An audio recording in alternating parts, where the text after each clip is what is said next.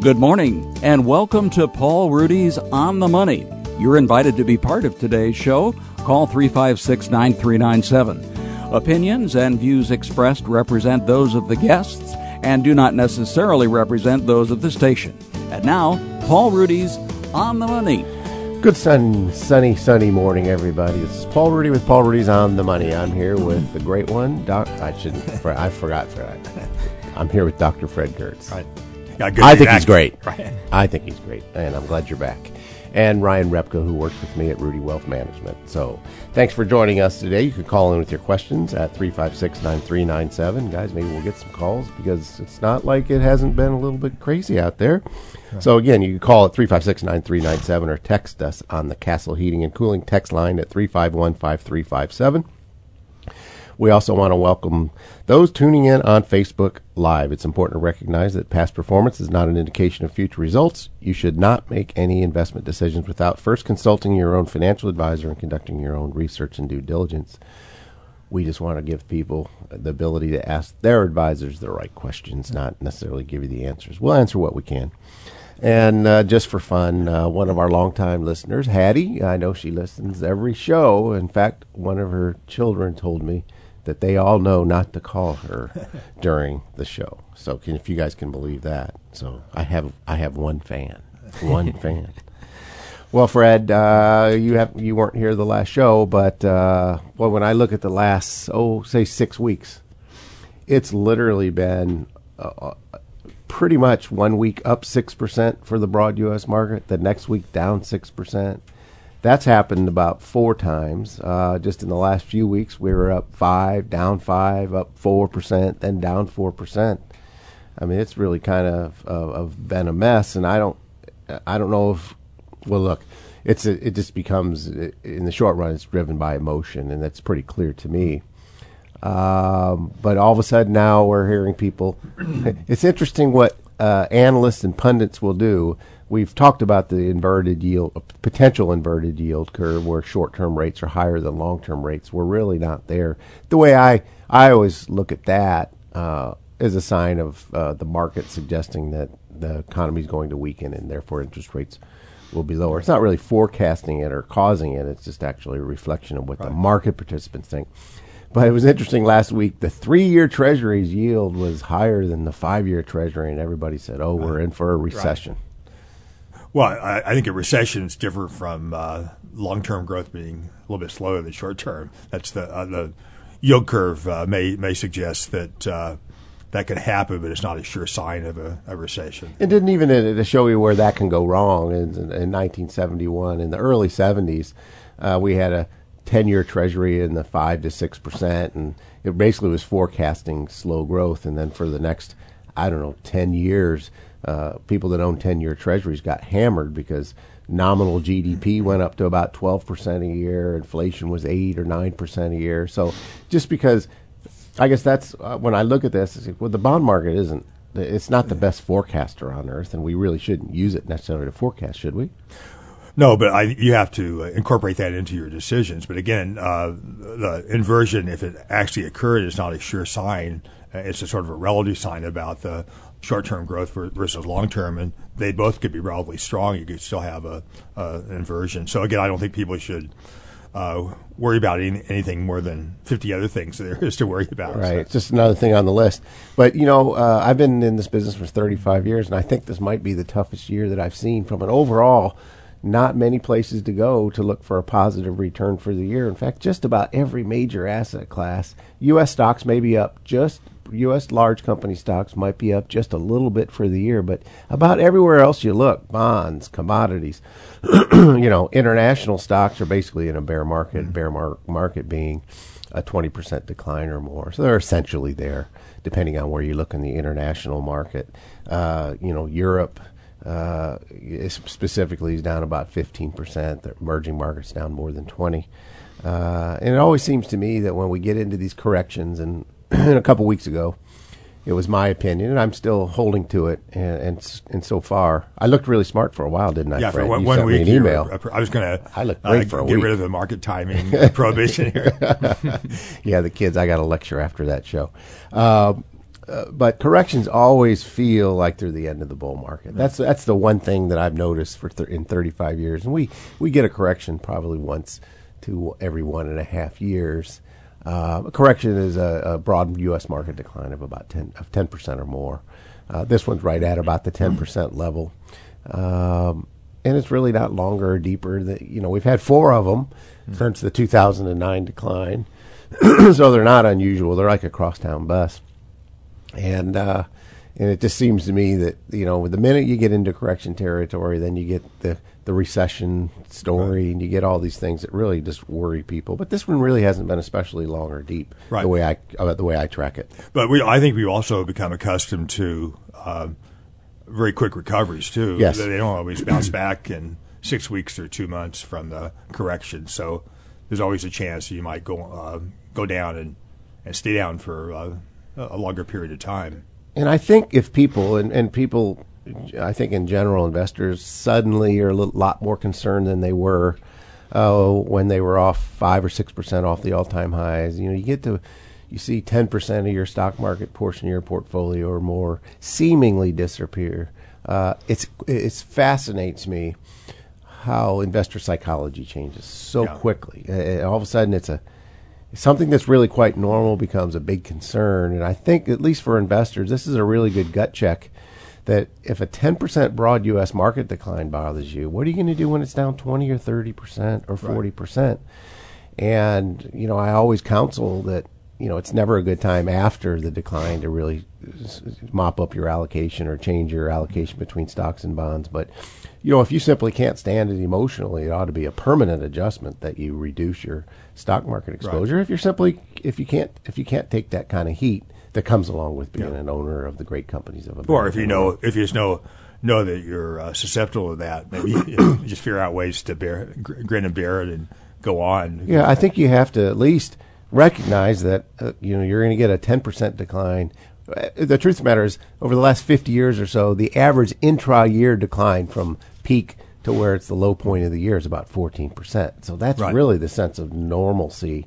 Uh, but when it unfolds in real time, what what looks when you look back, that always looks like an opportunity. But you're when you're un, when it's unfolding in real time, it really becomes a little more paralyzing. Yeah. It's just an interesting psychological dynamic. Yeah, it's really strange because up until about two months ago, uh, some people were complaining about the lack of volatility, and there were some traders who try to benefit from volatility, and sure. nothing was happening, and now everything's happening. So. Right, volatility. By the way, there is an index that measures volatility. That's up about forty percent per year uh, yeah. this year, and that's one of the almost one of the very few asset classes that have a positive yeah. year. Yeah. So when you track all the major asset classes and you look at it on a chart, you go look back about thirty or forty years. You say this is really probably the toughest environment. Uh, there's just really basically nowhere to hide.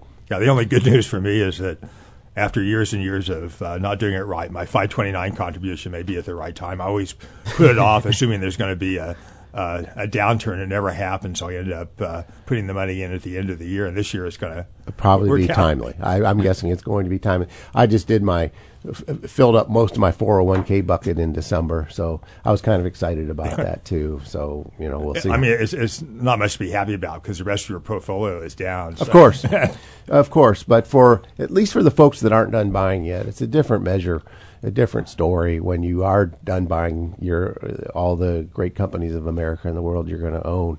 It's a different dynamic. But when you're not done buying yet, the, you know these definitely are one of those gifts that you get um, I've been in this business since the Dow was at a thousand, and I've seen it rise to twenty six thousand or so. Right now, it's a little bit above twenty four, and uh, you know, so I always look at uh, the long term is inevitable. Uh, prices are end up going higher, not only than what we thought, higher than we could have imagined, and uh, yet people that even add to their portfolios, Fred and Ryan, will become a little bit paralyzed and not see this as a gift that it is and, uh, and who's to say? It, it, obviously, the paralysis comes in. Well, okay, the broad U.S. market's down 10 or 12 percent, but it may go down 20 or 30. So I'll wait. I'll wait. I'll wait. Yeah, you can probably remember like a 10 point decline or increase in the Dow used to be oh. a, a, big thing. yeah, you mean 10 actual points? Yeah. yeah. Uh, I noticed that you know when people want to be uh, the headlines and the and the media wants to kind of create a negative spin and, a, and, and put some fright into investors, they still talk about you know how many points it went Yeah. down instead of the percentage. So this is quite a normal uh, correction in my view. The w- would you classify has anything structurally changed from an economic growth standpoint, Fred? Uh, from what you see over the next year or two or three, and not a not a precise, perc- but is, is something fundamentally changed in the last few weeks?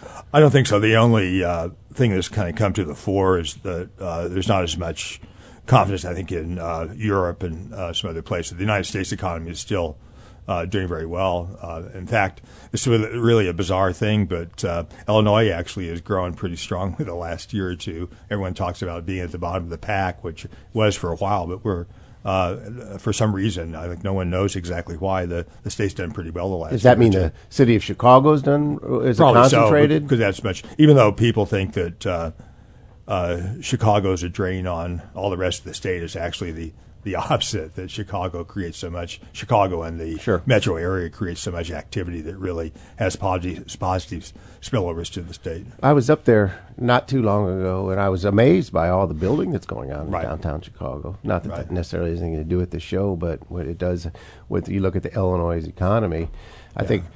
I, I'd probably do it too. I'm quick to write off Illinois Right. as, as a decaying Well, it's hard to state, tell. and it really isn't. It's just Yeah. it's got some real serious issues to deal with. Yeah, yeah. Well, you and I uh, both go to Dallas fairly often. Yes. If you compare it to Dallas, you you, always think, well, it's a stagnant uh, place. But Oh, I I mean the, the Dallas area, metro area. Uh, you go north. Uh, I'm in Plano. I, I, we have our office in Plano, Texas. I mean, there's more cranes per block in one block than probably the state of Illinois. I'm Yeah. exaggerating, but it's Right. and, and there's been quite a bit of writing even about that. That maybe Dallas area. It's been one of the hottest areas in Yeah. the country. Uh, there's a lot of concern there too. I don't know with, whether it's warranted or not. But home prices have really escalated. Right. Uh, but overall, that's I guess that's my point where I look at this as a correction. Uh, when I talk to my clients, again, we're not prognosticators, so Yeah. I, you know you're always quick to, to remind people that, Fred. Um, but it doesn't mean I can't use my 35 years and just say, well, we're not going to do anything regardless of how I feel. But my best guess is this is a correction in a mid-year election year. Uh, so far, Santa Claus rally hasn't been more of a mean Santa or a bad Santa. Right. Uh, but I think this, I still stick to my belief that next year we'll see all time highs, and we either will or we won't. Right. Uh, that's not really the nature of investing when you own ownership of the great companies of America and the world. You're doing that for a lifetime, and you're doing that for a lifetime because the returns for bond, to bondholders of those same companies after taxes and inflation, uh, the re- rewards are pretty meager uh, for most of the time, most of history, and that's why we invest part of our portfolio in the great companies because the returns after taxes and inflation, historically speaking, have been you know five or six times higher than the than the return after taxes and inflation to Right. the bondholder. So this is uh, for all the listeners out there who probably are looking at their statements and uh, not liking what they see. It's it's again that's it, you should be about as surprised as that when you walk outside today that it's in the 30s Right. in Champaign, Illinois. it's just part of the deal.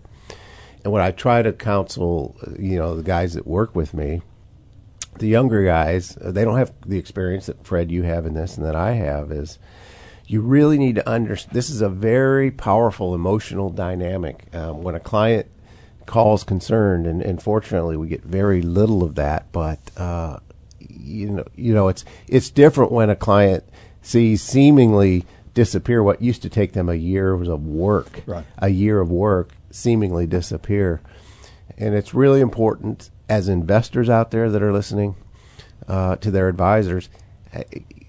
Advisors are really quick, I've noticed, to discount people's emotions. You know, we we know that emotion, the emotional side of our brain, is really the main undoer of a great plan. But it's really important for investors to not discount those feelings. Those feelings are real. Uh, it's okay to feel that way. It's just not okay to do anything uh, about those emotions. Think that's the difference. You know, I'm not going to tell people they're irrational for feeling that way. I'm going to say, no, that's perfectly normal. Welcome to the human race. That you, when 10% of your money seemingly disappears, you're going to feel the pain of that. The thing to do is to not to react, and that turns out to be the toughest thing for investors. Uh, It's also um, people probably don't realize it. It's much easier to invest now than it used to be. I, I've, I've been reading a biography of John Quincy Adams back in the early part of the 1800s, and he ended up his father, John Adams, the president. Uh, lost all his money that was in a bank in England, and then John Quincy Adams tried to invest locally, and the places went bankrupt, and so on down the line. Uh, now we have much more, uh, not not safe in the sense of not being volatile, but much safer in terms of the underlying kind of foundation than we ever have in the past. Isn't the, in, in, would you say that's true on a glo- for the most part globally too? Because I remember when I first got into this business 35 years ago, you know, when you talked about international risk, yeah. it was kind of yeah. most of it was undeveloped. Yeah. well, there seemed to be some risk. Yeah, there's always a that. frontier. I think the frontier has moved out, and some of the places in the uh, developing uh, areas probably are still pretty uh, pretty uh, iffy. But the the kind of standard uh, international is much more uh, sound. I think. Did you have something you wanted to say, Ryan? Or I was going to say one of the I think greatest things that you've done on this show is just give people the information that they're armed with. That in any given year there is going to be, on average an intra-year 14% decline. So when we see something like a 5 or 10% decline, hopefully people now know, oh, that's normal. I shouldn't be shocked by it and I shouldn't panic. And, and simply being armed with that information helps you mentally cope with these declines when they do show up. Yeah, it's just just admitting and acknowledging ahead of time. If we want the premium returns that have uh, have come to investors, been provided to investors from ownership of the great companies of America and the world, and they have truly been premium returns. And there can be no assurance that that's what the future is going to look like, but it's the best guide we have. Those premium returns are a result of premium fluctuation, and that fluctuation is really just surrounds one word: unpredictable. So the returns from the great companies of America and the world over the near term are just wildly unpredictable. Unpredictable. People don't like the predictability, but I, I always have looked at it, guys, as that predict that unpredictability. That's why the premium's there. Right. You don't want to wish uh, that that unpredictability to go away. In other words, if you some people call that unpredictability, by the way, the word risk. I try not to use that word because it means so so much different, so many different things to different people. That unpredictable, yeah. I think anybody, I think yeah. most people that have, that have any experience at all can tell the difference between stocks and bonds is the stock returns are much yeah. more. So I, I, don't know whether uh, I think Ryan may have mentioned it a couple weeks ago that uh, it's hard though when you, you look at uh, two weeks and you've lost half of your salary or something. Oh, sure. That, so it, you have people have to steel themselves for that kind of uh, situation. And I've been lately. I tell people, look, I, if you're concerned, write it down because two years yeah. from now, when the Dow or whenever it is, I, so I, I, just use this. I'm not really trying to make a specific point because when the Dow's at thirty thousand, you won't remember what you were worried about right. today, and that kind of almost sounds corny, uh, but it's the best I have. Mm-hmm. It's the best I have to tell people, look, this is this is what it's all about. Embrace it, uh, you know, celebrate it, uh, which is weird. Uh, yeah. You know, well, why celebrate that my portfolio is down five or ten or fifteen or twenty percent? Because without that unpredictability, without that pain, I don't believe you're going to get the, the premium returns. It wouldn't make any theoretical sense that if there isn't that, right. if there isn't that unpredictability of return, right. there would be no. I can't think of an economic theory that would say, well, gosh, if it's completely unpredictable like a CD, you're not going to earn the 10% compounded historical rate dividends reinvested of the large U.S. companies. So that's just uh, again, I'm trying to be uh, sensitive. Uh, I know people just because of the last six weeks, the way they've been has really been one of the messiest six weeks probably mm-hmm. that you know we've lived through worse times yeah. uh, when uh, the broad U.S. market fell 57 percent in 2008, 2009, and, and I think we almost had to hit a reset button. That was more p- painful, clearly, but yeah. it's it's it's amazing to watch people and listen to people, whether you're watching TV and you're listening to the pundits or reading what the pundits are writing. This six weeks been a little bit unusual right. uh, volatility. After a year last year, that was one of the lowest volatility years yeah. that we've experienced in yeah. a long, long time. Now, maybe you need to tell your customers on the upside, don't assume that in the good times when right. it goes up uh, uh, 15 or 20 percent a year, don't assume that's a ratchet that will never I, I, I, agree, Fred, and you can tell them that till the cows come home. Uh, uh, you know, they, they love their allocation.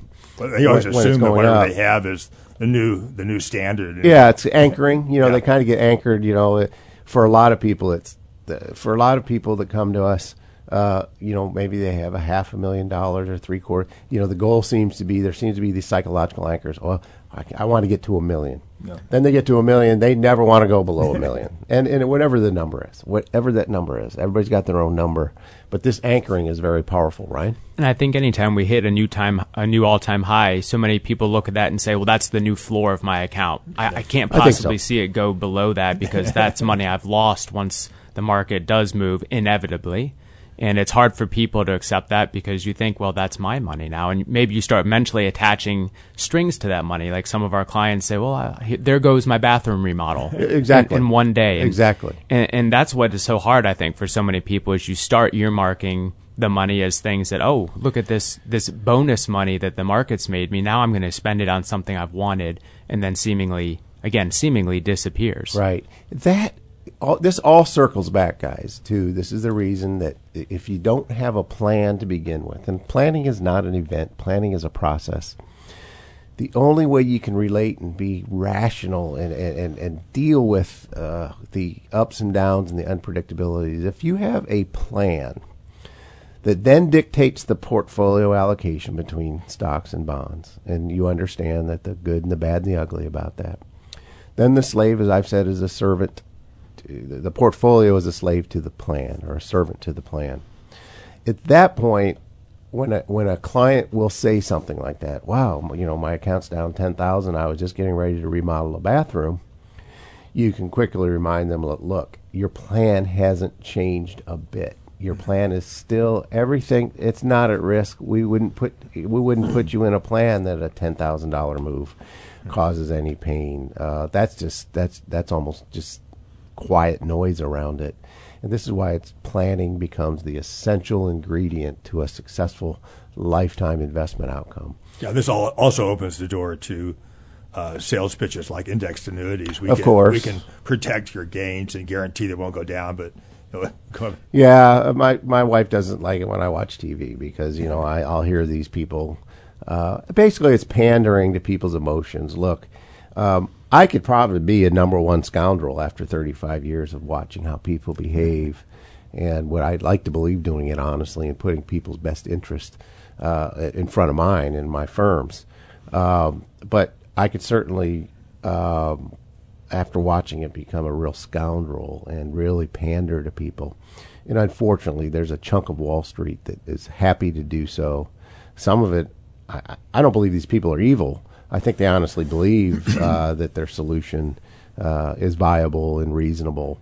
But that's because they never bother to really think it through all the way and do the math. And if they would do that, you know, they would just stop doing that. But yeah, I'm, I'm known to yell at the TV and yell at the radio when I hear people uh, coming up with their alternatives uh, to, uh, and think about what they're coming up with an alternative to.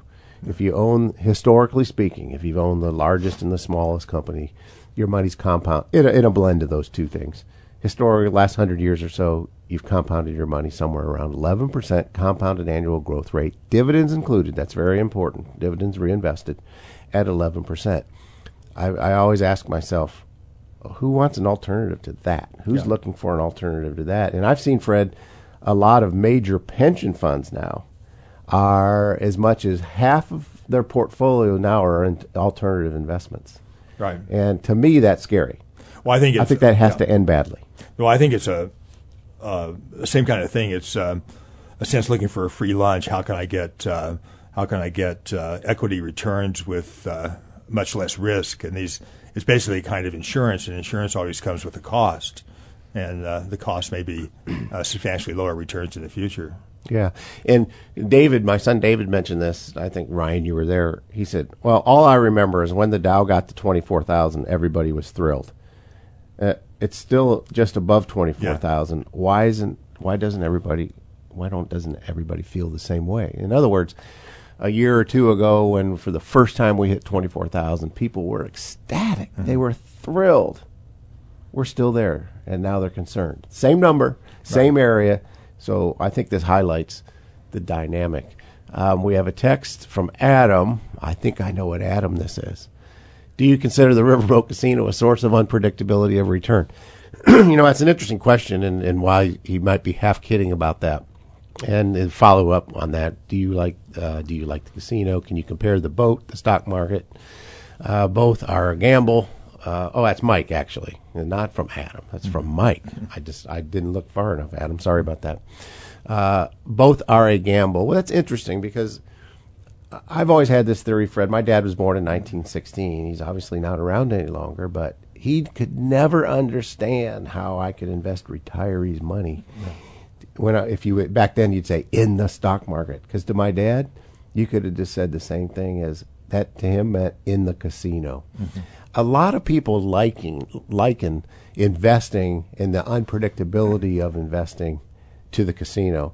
This is really the opposite to me. Is where casino the house has the edge. Right. Uh, if you play that game long enough, consistently enough, they're going to drag out five to ten cents of every dollar that you play. So you kind of just lose it slowly and predictably. Yes, in the lottery, you can there's the lottery faster.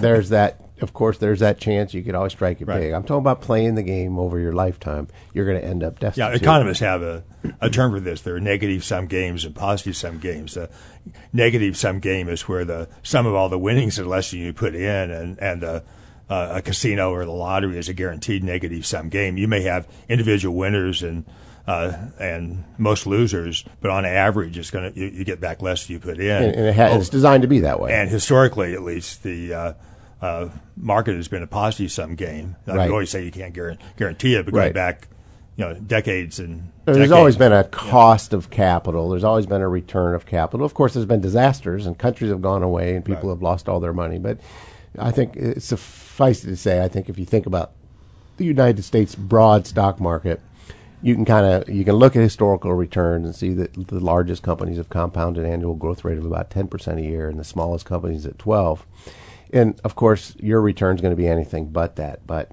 there tends to be this positive nature to return given enough time. If you play the game long enough and if you're patient and if you don't set yourself up for failure that is you don't tinker with it any more than you would plant a tree and go dig it up every 7 days to see how the roots are doing it's probably not going to turn out well. If there could be a law that just said investors can only open up their statements every five years, much of the there couldn't be a CNBC uh, TV show right. if that was the case. I, I, don't know. Yeah, Ryan. And uh, Paul Ruedi Jr. chimed in and said, um, "The stock market." You know, you are like the casino if you invest in the stock market over the long term, because over the long term, the expected return is positive. We can't say if it will be in the future, but based on historical uh, information and what we see now, it's likely to be positive in the future. So if you play long enough, and like you said, Paul, don't don't get emotional, don't sell, don't pull up the roots every seven days to check and make sure that they're, they're still there. If you play it long enough, you are expected to come out on top, which is the inverse. Fred, isn't it in the in the end of the day? Doesn't basically the economy drive everything? I mean, as far as the economy is a reflection of how corporate America is doing and how the country's doing if corporate America is doing well, they're going to sell more stuff, make more money, have more earnings. Not every day, not every month, yeah. But over one's lifetime. And isn't yeah. the stock market just a result? The returns a result of economic progress, right? Or I, more uh, uh, microscopically, presumably, everyone talks about the value of stock being the discounted present value of the future earnings, and right. to the extent that the economy is growing, uh, earnings are going to uh, be higher in the future. But again, that doesn't apply to you know some some companies will do well, others poorly. But if sure. you go the indexing route, you don't have to worry about about that part. But if you put all the great companies of America right. in the world in a basket, they're all they're, not all of them are going to go bankrupt.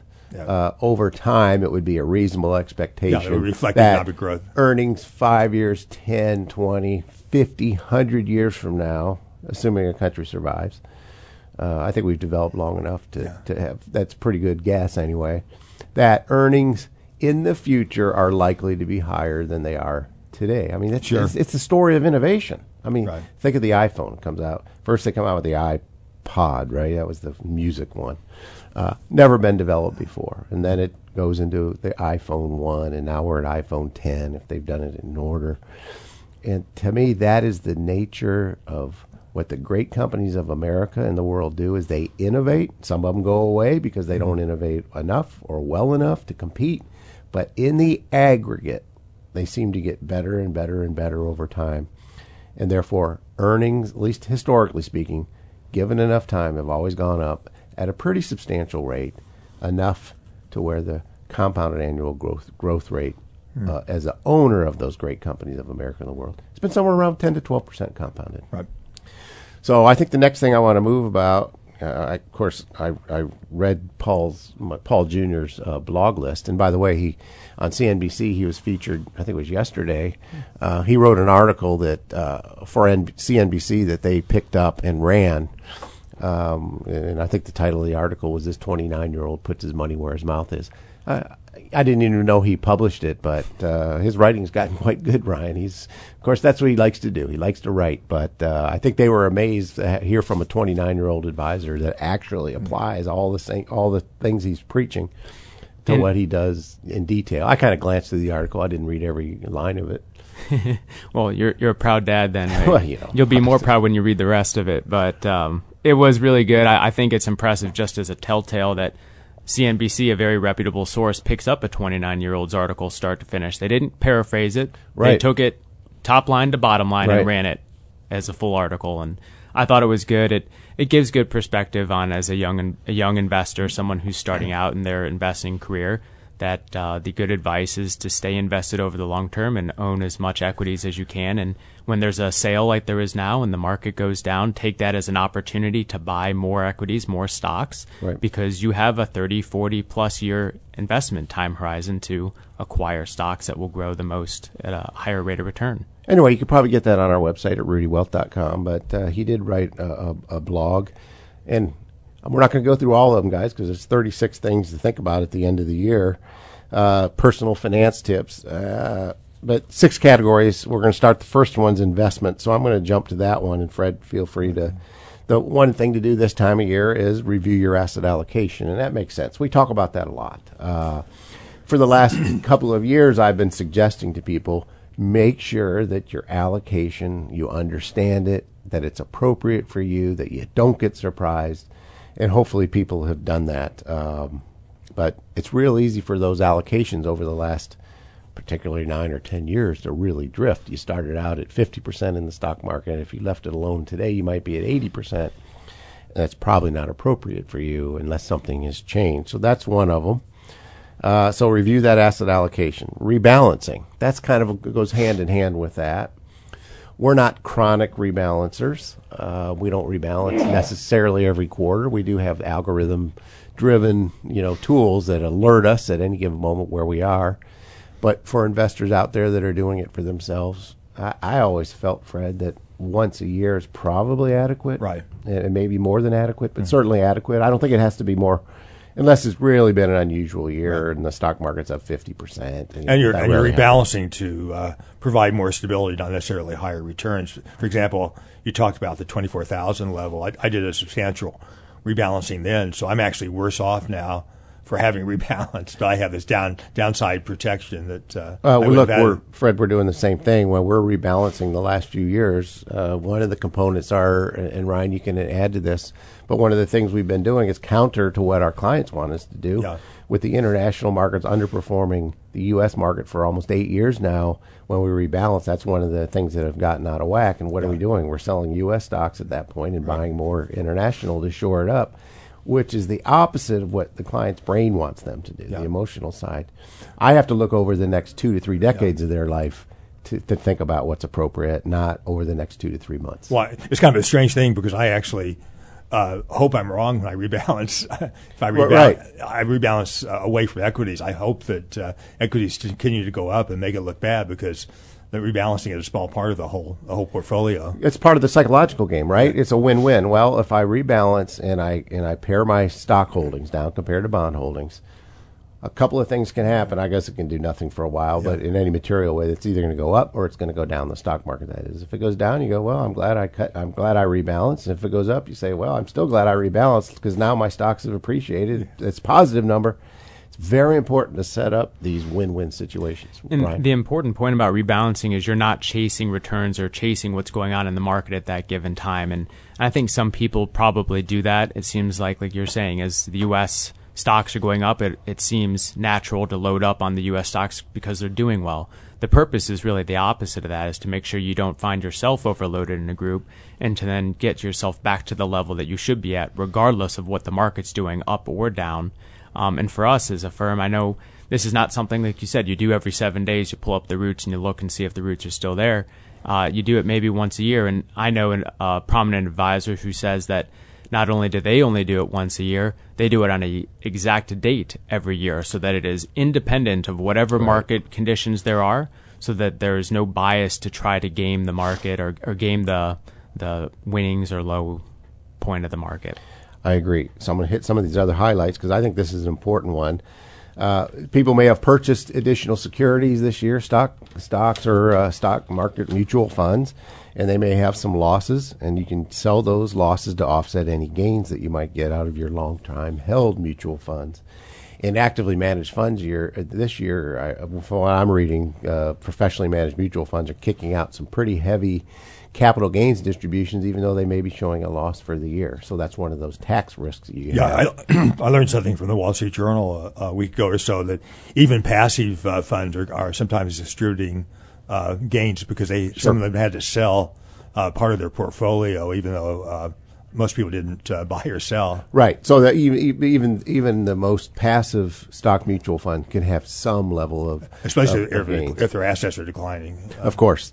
Uh, and then watch out for capital gains distribution. So this is the time of year, particularly where mutual funds are mandated once a year. To, you know, by a certain point, you have to have paid out all your dividends and capital gains, and lots a lot of the heavy ones are in in December period. I'll just use the month of December. So if you're investing in new mutual fund, you want to make sure that they're not going to be distributing a large taxable dividend. If it's in a non-tax privileged account, it's just something to watch out for.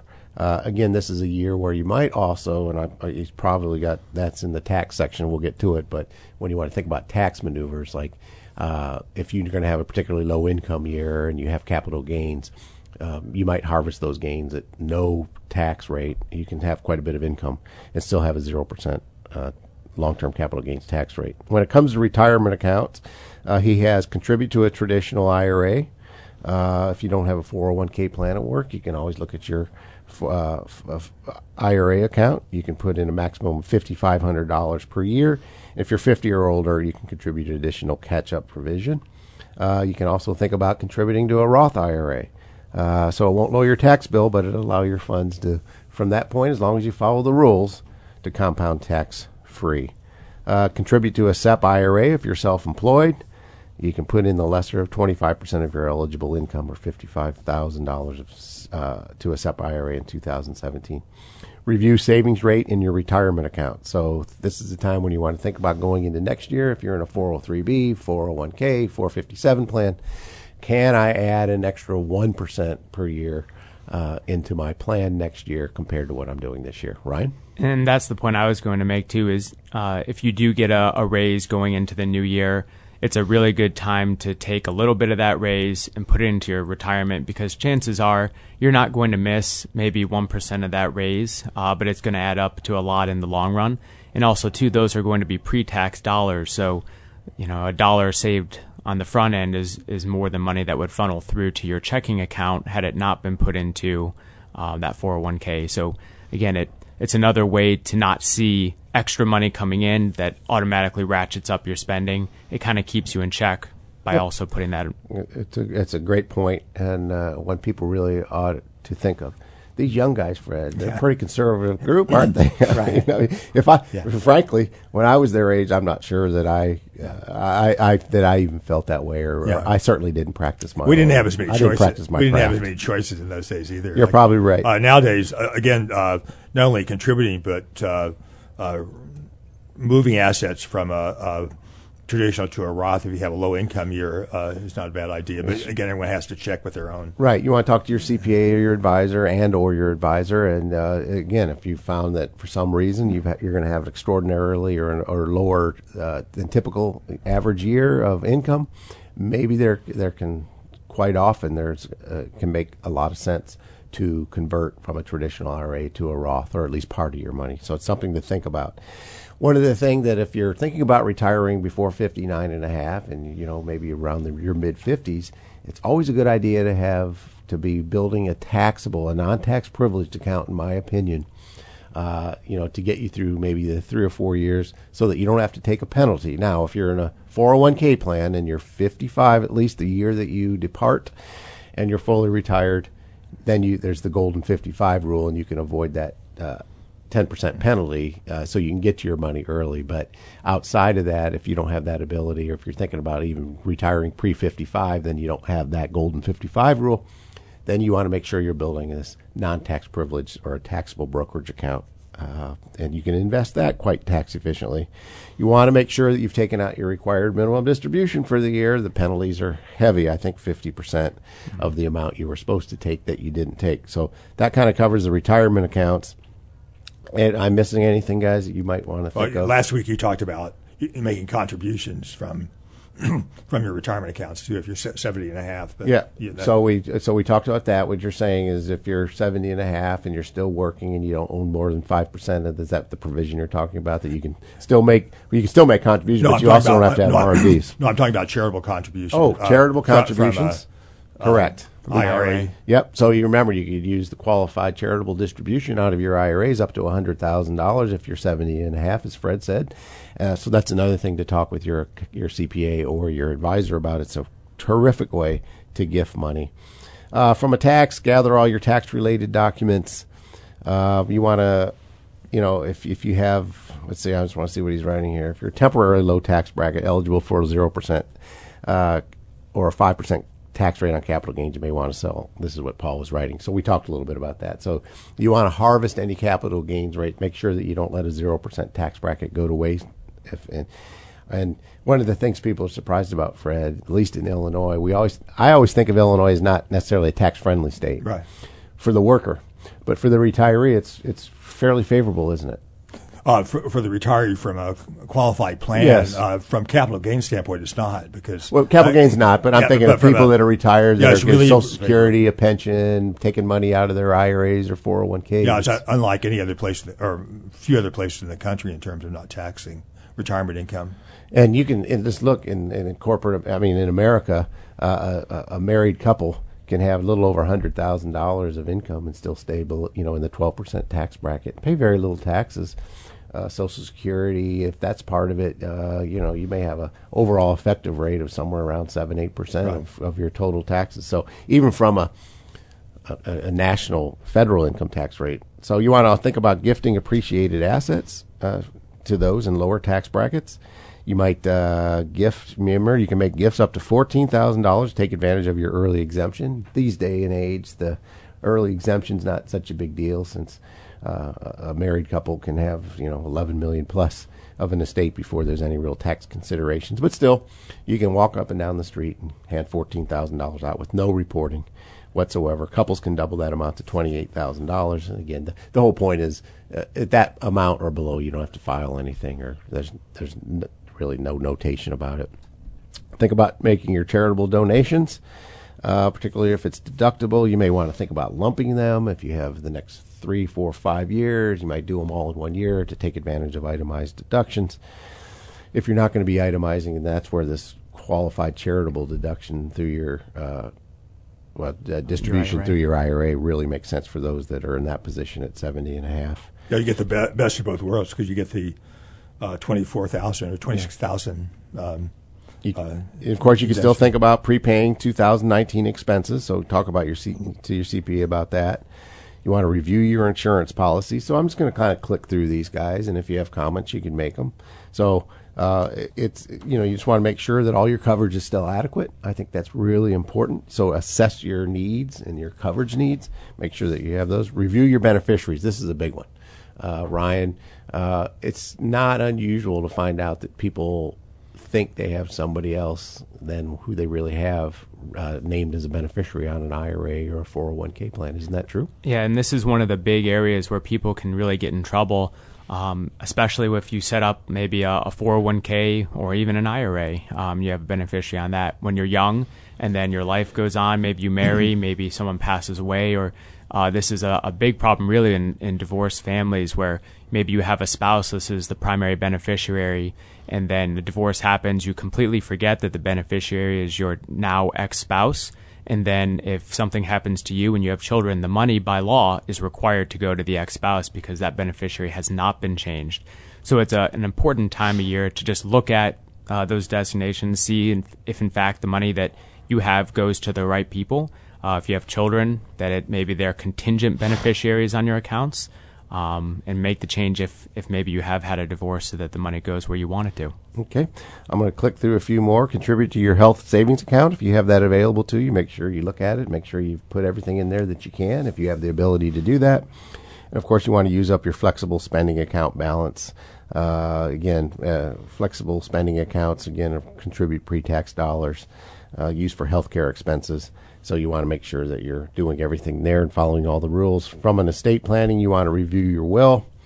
Uh, if you haven't done that, this is a reminder to review your will. Make sure it gets updated if it needs some changes.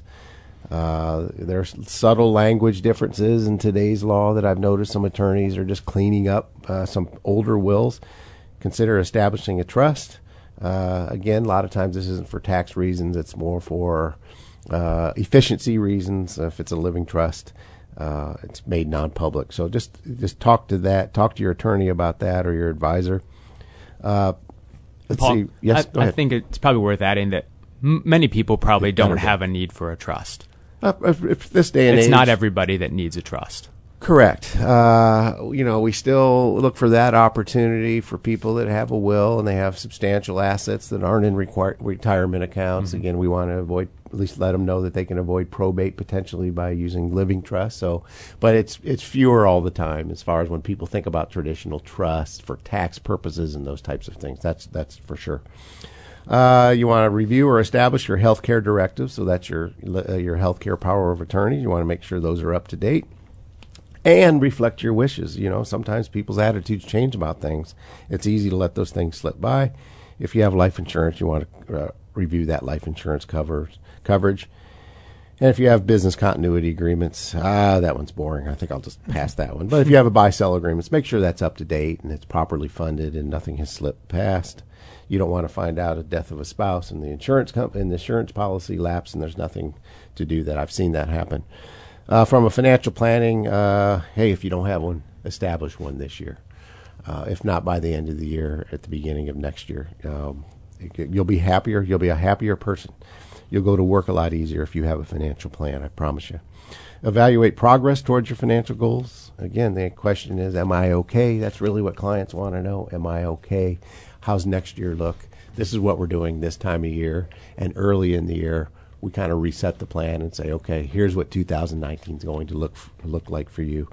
If you're eligible and you want to contribute to a 529 plan, it's a good time to do it. It's not necessarily any you know any different this time of year. well, you get the five percent from. Uh, well, that's true. Uh, from a tax, uh, from a tax.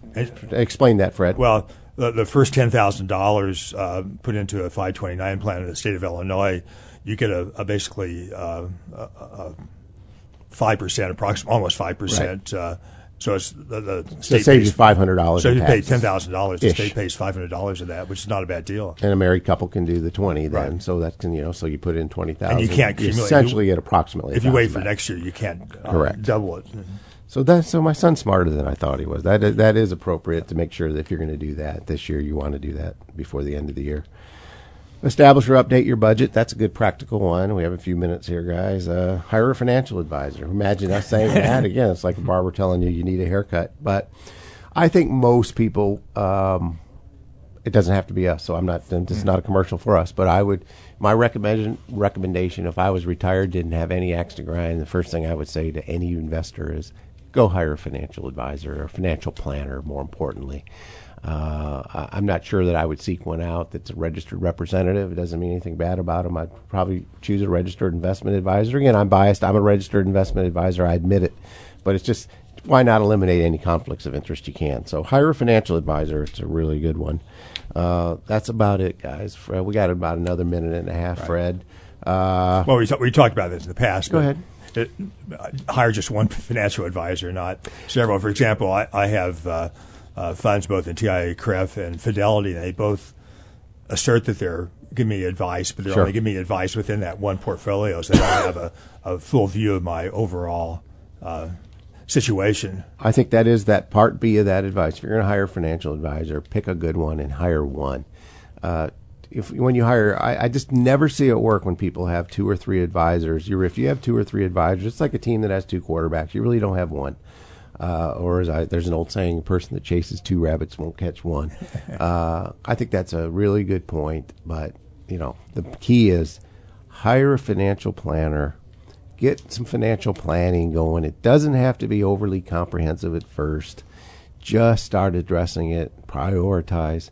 You'll just walk around as a happier person. I firmly believe that. Well, we're almost done here. Uh, our next show would be scheduled to be on Christmas Day. We're obviously not going to do that. So WDWS would like us to change to next Tuesday. So we'll be back in a couple weeks uh, to do our last uh, show of the year. Ryan, you got 10 We'll- seconds. We'll be back in one week, not a couple weeks. What did I say? Two weeks? You said a couple Well, weeks. We'll be back in one week. We'll be back in one week, so that's next Okay. Tuesday. And uh, glad to hope want everybody to tune in. We'll try to do some more end of the year tips. Thanks for listening. Thanks, Fred. Thanks, Ryan. Thanks. Join us for the second and fourth Tuesday of each month for Paul Ruedi's On the Money.